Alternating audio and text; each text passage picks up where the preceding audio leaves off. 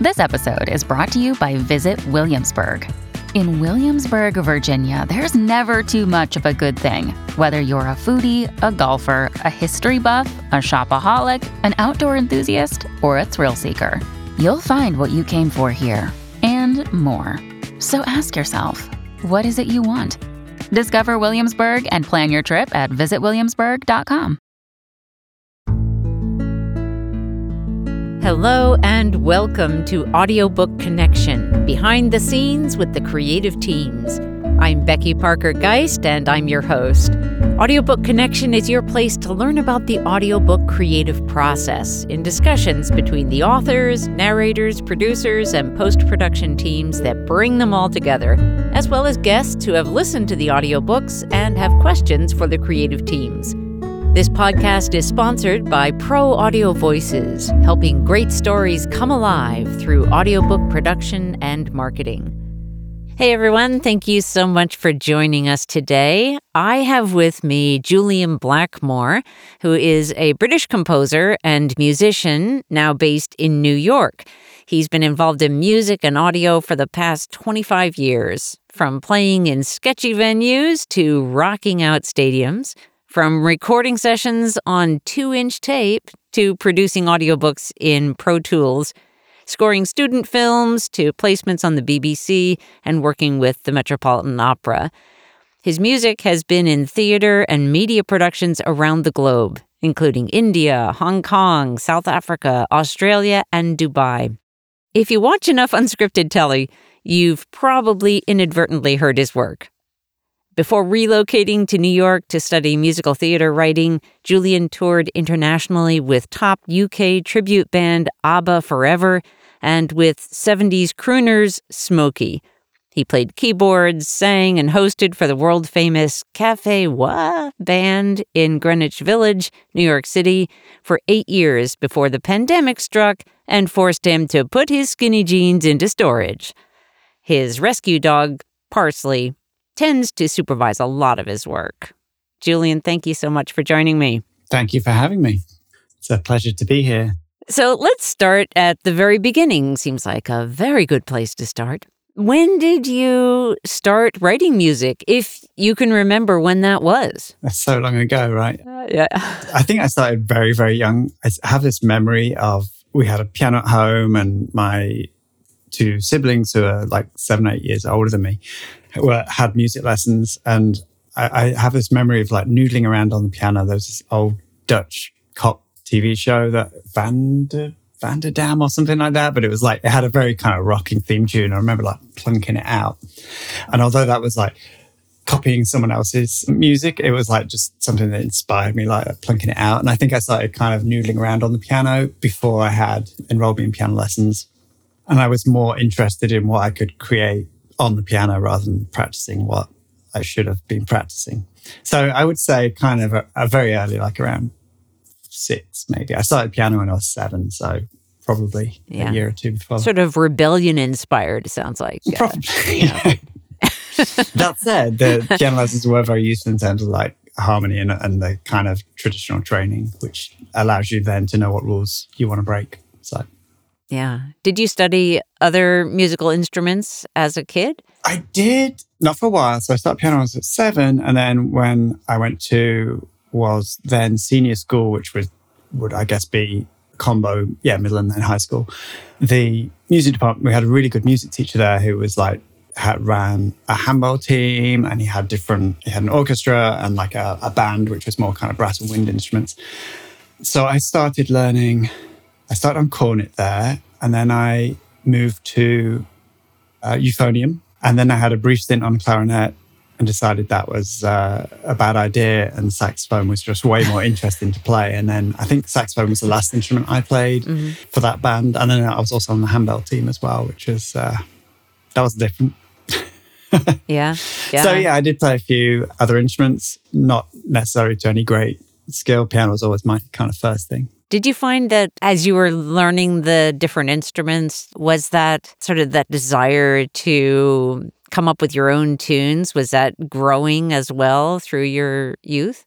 For sure. Yeah. I, I guess I really got more into writing stuff as I was kind of entering my tweenies and my teenage years, and it was more songwriting, but it, I was definitely like, and also at that stage at that school, great music teacher, he let me take keyboards home like for the summer. And they had the Yamaha, I think it was the Yamaha PSR 61, which is like, look, it's a terrible keyboard, really. It's not like a pro keyboard, but it was one of those home keyboards that did auto chords and had rhythms and stuff. And I took it home. They had one and I, he let me borrow it for the whole summer. And that was just, I think that was the summer I was first like, oh, wow, I can do all this. And like, I used to do like home album albums uh, in air yeah. quotes um, on cassette tape and literally just like have my like ghetto blaster keyboard playing. And it was just like recording the output of the speaker into the microphone. It wasn't even like a direct input, but recorded like a whole yeah, album yeah. Of, of, I say album, like 30, 40 minutes of material over that time. So that was definitely when I was like, oh, I can create stuff. And it's what I thought was really cool. Yeah. I think a friend of mine in London still has one or two of those albums. He's threatening to make them available to the highest bidder, but no one's come forward. Oh, I... yeah. That's great. That's great. A great teacher in any subject can make just such a huge difference. Yeah, he, and our choices, our confidence. Yeah, and he was he was just great school wide. He, he like he just ran, and it was probably beyond the purview of his job, like all the kind of extracurricular activities he did, and but he was just committed to doing it. There were so many people involved in the different kind of ensembles that he had, and the handbell team was yeah. actually they won it was called New Faces. It was the, you know, what the X Factor would have been in the 70s. So this is before I was involved, but they won yeah. like the X Factor of the 70s in the UK. They were that, you know, that hot uh-huh. stuff. Yeah. yeah. Yeah. So I have this just share this because I was when you said you did those albums, those early albums, it reminded me so much when I was a kid, a friend of and I had a reel to reel tape mm-hmm. recorder. Mm-hmm and we decided we were going to create, so we created a whole radio show. We did advertisements, uh, commercials, and um, all kinds of different shows right. on this. Very fun, very fun stuff. yeah. okay. So as you were getting older, you know, in your teenage and then moving beyond that, did you have a feeling that you were going to, that music was going to become your, that you were going to be a musician? Funnily enough, no. Until so in the UK, the the school system is the last few years of, of senior school. It's you do your GCSEs, and that's when you you choose some like maths and science are compulsory, and then you choose like three subjects that you want to do, like geography or, or French, or whatever, and then choose to go on to do further education at A levels, and then that leads on to university level. So I guess the A levels would be the equivalent of high school. Anyway, going back to your original question. So I was at the point, I guess it was like 13, 14 of like choosing which subjects to do for GCSE. And I had a natural kind of ability or I had some kind of talent with French. And I was like, well, I assume like I'll do French and geography because I'm good at those. Mm-hmm. Why would I do music? Or I, I couldn't choose music because it just the timetable didn't work. I had to choose one or the other. And French was obviously mm-hmm. the sensible option because you can get a proper job at the UN or whatever. And um, the school were like, and again, the music teacher, Mr. White, let's give him the name. Mr. White was like, but he should do music because he's really good at it. And it was like this whole thing. So the school were like, okay, what he'll do is he'll one afternoon of French, he'll skip and go to the music class. And then because he can handle that. And then he can also handle missing all the music class lessons because he's having private lessons playing the piano. And, you know, so they, they wangled it so I could do an extra GCSE. This is super tangential, but it, we'll get to it. We'll get, there is a point behind it. no, oh, this is great. This is great. and and good to know also that Mr. White stepped in in that that critical moment too. Yeah. He in. Perhaps my parents did. I don't know. They were on the PTA, so they may have had some kind of like, well, that's super unfair that you can't do both because of just mm-hmm. the timetable issue. Anyway, GCSEs, they're not, they were a new thing at the time and, and they're more partially exam based, but there was a lot of practical coursework. So they'd have, towards the end of the, the, two years, they'd have a moderator come in to look at the coursework that you'd done and to kind of just make sure that n- nothing untoward was going on for the grading. So this guy came in and he was kind of assessing the coursework that we'd done. And I was probably playing some of the things I'd written. And he was like, Oh, you're, not toot my own horn, he was like, "Oh, you're really good at this. You're going to study it at A level." And I was like, "No, I was going to do French and sociology." Mm-hmm. And something else yeah. was, "Oh, I'm I hadn't decided, but anyway, French and sociology, maybe German. And the guy was like, "Oh no, you should really like study this more." And up until that point, it had always just been something I did and something I was kind of good at without Yeah. thinking about it. And then this guy was like, "No, you should really like study at A level and you should do it at university." And until that point, I'd never thought I would do that. It wasn't hadn't entered my uh-huh. mind of like, yes, it was cool to do, Yeah. just like you know, running around the park is cool to do. Right. So at that yeah. point, when the guy said, "Oh no, you should study it," that's you know, if I was going to point to one time in my life when you know everything changed, Yeah. for the better or not, who knows? but it was that point where he was like, you know, it's a sliding doors thing. If he hadn't said that thing, or he hadn't come in that day, or it was a day when I wasn't in the classroom, done something completely different. But he Right. you know, started me on that direction, which then I went on to do music at A level, just prior to going to university. Then I studied music at university and yeah, so Yeah. Well, we're glad that, you know, that he showed up that day. That was uh that was good. yeah.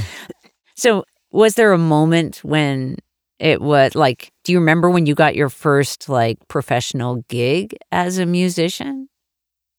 And what that was? Were you That is were you performing more initially or were you composing more? For sure, performing more, it was that stuff came back to me really easily. I think it would have been a performing gig Mhm. because I think at the time I was more like, I'm going to write songs and be, yeah, rock star, boom, just like everyone else did. So, Yeah. like, I went through university writing, even though I, I studied composition, it was still like, but I'm writing songs. Mhm. So, my very first professional gig would have been, yeah, it would have been at some like working men's club in Yorkshire. Like, so I, when I Yeah. Graduated from university, another pivotal moment, and this may, may have not been the best choice. But anyway, I had, I was kind of like figuring out what to do, and I had an offer of going down to London to, I guess, apprentice with a guy who wrote music for TV. He did a lot of like cooking show stuff, and he was looking for someone to, and this was in the days before email and Mm, that kind of thing. So he'd like ring the house phone on this shared house where I stay. It, it was, I don't know how he got in touch with me. Anyway, he offered me that job, but then I also had an offer to work for a band who had a record deal in Denmark. So it was like, I'm going to do that because rock and roll is cool. So the very first right. gig would have been at a working men's club. You know, when I got Uh-huh. cash for my musical knowledge was that All right, yeah. And and were you on keyboard at that point? keyboard. Yeah. What, is that what you were playing? Yeah. So, and and just because you know clearly you have been performing or were performing up until the pandemic hit, have have you been able to get out there and perform again yet? Or Uh, I did. I have done a few. So the pandemic hit, and no one knew what was going on. And the club where, I was working was like trying to figure out ways they could make money. So I did a few shows. We did some outdoor stuff, and then they slowly opened up the club with like a smaller band and like less people in. So I did several of those, and then in the following May, so it was May 2021, my wife and I bought a house upstate. So we we left. So I did my my farewell gig at Cafe Wha got home at like four in the morning and then was up again at 5.30 ready for the movers. So that was a ridiculous moving day. Uh, and i have gone back to the city since then and done a few few gigs for them. Mhm. but really yeah the pandemic was kind of the end of the performing side. And it, uh, for, it was good. I was ready to those late nights were, were killing me and i was ready to just sit and move boxes around a screen and say it's music. That's what i do. Great. Uh, we're going to take just a short pause. We'll come right back. Do you have a book that you imagine with multiple voices, or a screenplay or stage play? At Pro Audio Voices, we love working on these more complex productions with music and sound effects and a full cast of voices. Bringing together decades of experience in both theatre and audio production, our team brings your project to life. From manuscript preparation to casting to directing the actors and a post production team to bring it all together, Pro Audio Voices brings your project to life. Learn more at proaudiovoices.com forward slash full dash cast. And we're back. Let's talk a little bit about composing mm-hmm. music and for different kinds of in different kinds of contexts. Like I know you compose music for theater and for audiobooks and for podcasts. And so I thought maybe we, we could dive just a little bit into what you, from your perspective, like what are some of those differences in the composing experience on those different avenues? So let's start out with theater compared to either of the the audio only experiences mm-hmm. of audiobooks or podcasts? Well, they're similar in that they're all storytelling, even on interview based podcast because there is some kind of story, some kind of narrative going on. Right. But with theatre, it's you're writing songs. So I'm talking about musical theatre writing rather than writing underscores right. for plays, but even that's still storytelling. So with musical theatre, it's like you're writing songs for singers to sing, but it's still performing the same function as music in a podcast or an audiobook would do in that they're supporting the drama and everything should support the story that's happening. Right. And then another big difference is like you're writing for theatre, it's it's going to constantly be changing. You'll do a first draft of the show, you'll realize that actually it should open this way and things will change and it's a much longer process and there's like more creative voices in the room. There's aside from you and your collaborators, there's the director, and then there's all the sound designer will come in, you know, further down the line when you're in production stage. And there's so many different aspects of the storytelling that the music is is just one thing that will fit in, and then the orchestrations will come in. So it's a long, a long right. process. Scoring a podcast or an audio book, like you're producing everything yourself. So, and it's it's a finished mm-hmm. product. Like when once it's done, it's done once a, once a music, piece right. of music theatre has been produced, the next time it's produced, there could be some changes to it. So it's constantly evolving. Yeah. As well as the fact that you're writing songs as opposed to doing underscore. Right. Yeah. Would you find that there's much difference from your perspective between creating intros, outros, that kind of music for podcasts versus music that's for audiobooks? Yeah, because intros and outros, and similar to commercials as well, have to kind of get to the point much quicker. And even though, yes, there's still a story to tell, it's like you're doing the, the Cliff Notes version of the story in an intro. You're like, mm-hmm. there you go. Mm-hmm. And you want to get to the point and get in and out super quick. And yeah. also with intros, it's more grabbing the attention. And whereas when you're scoring like an audiobook, you don't want to grab the attention you want to just support what's happening. So there's right. the similarity is that yes, you're telling a story, but the, the, how you're telling the story and your role in that is is mm-hmm. different. Yeah, I like the way you put that. That like the, the role the role of the music and the story yeah. A, is is is slightly different. That's cool. Let's get into the weeds a little bit. Let's talk about your process Oh, man. Let's talk about your process when creating music for an audiobook because that's our our mm-hmm. primary mm-hmm. interest here. Certainly we podcasts as well, but let's talk about audiobooks.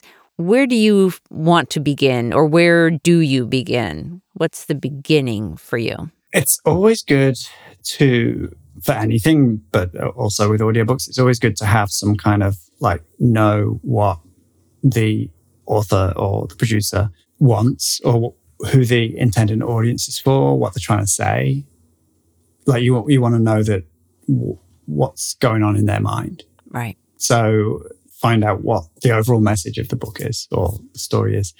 And it's always good to have references like what do they imagine it sounding like? Because, and also it's a communication thing as well, because while most people would say a major chord is happy and a minor chord is sad on a, on a very base level, like music is so subtle yeah. that someone might find one piece of music uplifting and someone might find it a, a, slightly different emotion. So you want to make sure that they might say, we want it to be tense, but your definition of tense may be different from their definition of tense. So the references are good to have so that you can be clear on how the your person you're collaborating with understands music or what it, how it speaks to them so that yeah. You're sad and that. And you want maybe define references a little bit more for our audience. Yeah just samples of music and it can be songs or soundtracks or just any piece of music that speaks to them. So if they can send a piece of music saying this is how i imagine this scene the music behind this scene going or they might say this is what i think is sad music or i want this kind of vibe if they want like mm. a, a specific genre or, or sound or specific instruments. Right. And even that's great because some people may have like musical knowledge where they can say, I want the sound of a trumpet, and they actually mean a trumpet. But some people don't, and some people just are mistaken. So they might say, I want a xylophone, and they actually mean a glockenspiel, which has happened before. Because they have two Yeah. very different one's comedy and one's one can be spooky. So it, it references uh, just any kind of samples of music that already exist that you can help that can help clarify communication. Right. Okay, so then it sounds like one of the best things that an author can do to prepare to work with a composer, if they're considering that for an audiobook, would be to have some other existing music that they feel like is the either like the vibe or the style or the instrumentation or the feel, you know, whatever something that would help you to understand what they're going after. Exactly. Yeah. Like uh, ideally a Spotify playlist that they can put together and then maybe a document to go with that saying like, I like these instruments or I like this sound, even if it's not necessarily the right mood or emotion for the book. They might say, I really like the French horn in this or, or whatever. So yeah, some kind of playlist and if necessary, a document that kind of also clarifies what they like about each thing. I like mm-hmm. how this changes at this point and that can give you an, a clue as to like what drives or what the author's going for and what how the author hears things because it can be different to how Yeah. you as a composer Right. hears things. Yeah, that makes sense because because music is a different language. Mm-hmm. So it's we're really it sounds like what you're describing here is sort of this the translation process, how we understand each other in the language of music because English or any other language is only going to give us words whereas it that doesn't translate directly. Exactly, yeah. So And it's so subjective that um, it's much better to have Yeah. someone say, I want something and I want it to sound this emotion and here's a piece of music that does that for me. Then you like kind of get an insight into like what what works for them. Right. So yeah. yeah. Okay. So let's say now you have this, and then so you have these references. What's the next step for you? Next step would be a technical term called noodling, where you noodle around. as I, no, like I did when I was sick. Noodle around just to come up with some kind of thematic ideas based on the references. So, so you can maybe have an idea of the instrumentation, or if it's a particular genre, then you've got that. But just noodling around to get some thematic ideas out of the way, and kind of ideally sketched out on paper so that you can see them straight away. It's all very well noodling on your inside Logic or whatever and you record it. But if you can see it, it's then much easier to then develop those ideas. So the next step would be to get some kind of thematic ideas. So you've got some kind of organic matter that you can develop over the course Uh-huh. of the book, which is what I did in, in the case of this book that I'm working on currently is like noodled around on a first track and that became the thematic idea for the rest of rest of the music. Yeah. Great. All right. And just to give a shout out, we're far from being, you know, done with this audiobook, but we are working on uh, Joseph Duret's book, um, Fight or Flight, a South Side story. And that's, uh, so I wanted to uh, give a shout out about that. Okay. So then you do this noodling, you've got some ideas, and then what's the next step? The next step is well, then that's when it's a case of like, what, you know, what's this scene? What are we doing in this scene? What role is the music playing in the scene? Is it directing? Are, are we preempting what's about to happen? Are we doing subtext uh, against the dialogue? Or are we like, is it just like, if it's an action scene, it's like, are we just like making it even more tense? And then building Right, out yeah. a cue based on you know use your thematic ideas and build out a cue based on you know whatever scene whatever it is you're trying to do in that scene Right. And then, of course, you know, one of the other steps that's happening while you're working on that is the recording of the narration is mm-hmm. coming together so that then once you have your music and you have the narration together, I mean, I know the answer to this, but then are you going to do some adjusting of either music or narration to make that all work to its best? for sure yeah because there can be points where normally in an audiobook you wouldn't want vast amounts of silence but there may be a point after maybe after a particularly dramatic moment where there's music and you just want to leave that thought hanging so the listener can process what's just happened or what's just been said or what's just been revealed. And obviously, in, in, a regular audiobook, you wouldn't have that space, but with music, you can allow that space to, the music can carry on that thought. So there may be adjustments to the narration and similarly adjustments to music if it's too long or too short, or just some fine tuning of bits and pieces so everything lands where it should. Right. And then, so it's um, clearly very creative process, lots of adjustments that may be happening along the way. So I just want to ask from your perspective, what are some of the hiccups that can happen along the way that it might be helpful for an author who's about to go into this kind of process for the first time? It might help them to be aware that sometimes these things can happen there anything that comes to mind in particular about that? I think prepare your reference list so that you're not you're you know if you say hip hop there can be a billion ways of describing hip hop so make sure your references are there but then once you're kind of in the process i would say be prepared for things to be different when they're recorded as opposed to when it's mm-hmm. on on the page like it you might be reading a chapter and think, oh, this would be this kind of music here. But when once it's narrated and kind of acted out, the the pace and the flow of things might be slightly different. So be prepared for things to change. Yeah, and I know that you know one of the things that we kind of we warn against is like if you have a recording of the narration in your head, yeah. not a recording, but if you have, you know, oh, I know exactly what this character sounds like in your head, to be prepared that it is not going to sound like that, you know, to allow some room for the creative process and room for the the actors to be bringing their gift to the project. So, seems like that would also be a a good reminder in this music process. Very yeah, very much the same things like allow allow room for things to grow, allow room for what you've created to become what it wants to be and it, this goes back to theatre creation as well. Like you, you write a story and you write the show, and then you got to kind of let it go and let everyone else help. You know, takes a village to to yeah. build a child, whatever the phrase is. But you got to yeah. let you know let go of your creation because other people will bring their ideas. And then it's uh, my experience writing theatre has been at, like at some point it becomes its own thing, and it starts telling you, oh no no yeah. this isn't what's happening here. This should happen here.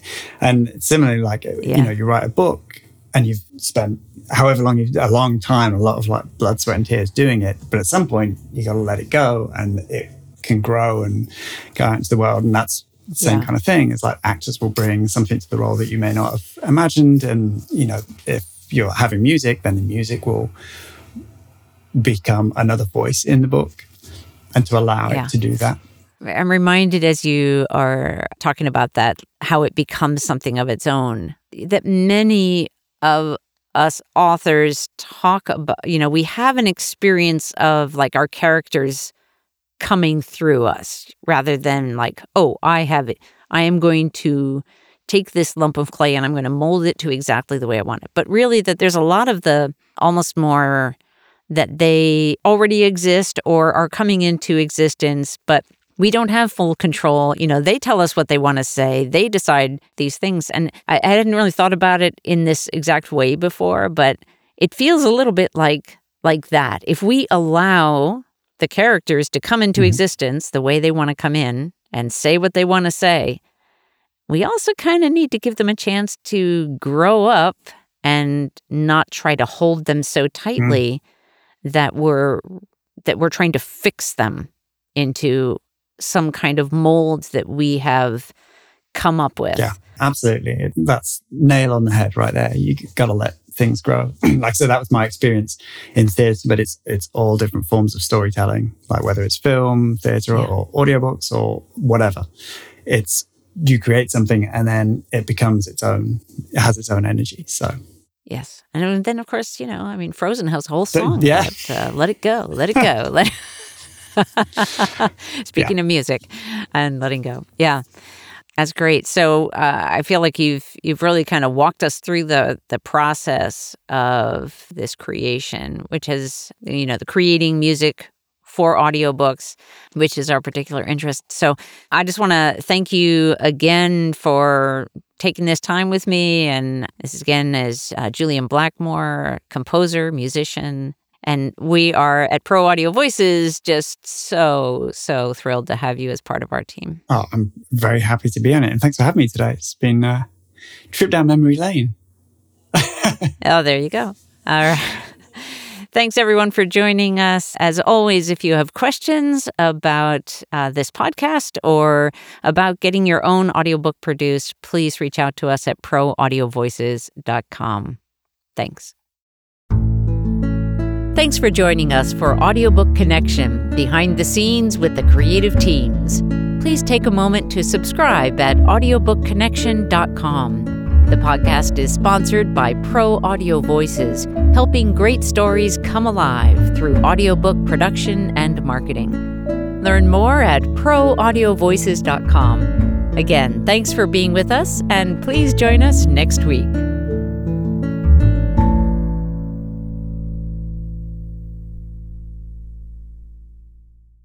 This podcast is a part of the C Suite Radio Network. For more top business podcasts, visit c-suiteradio.com.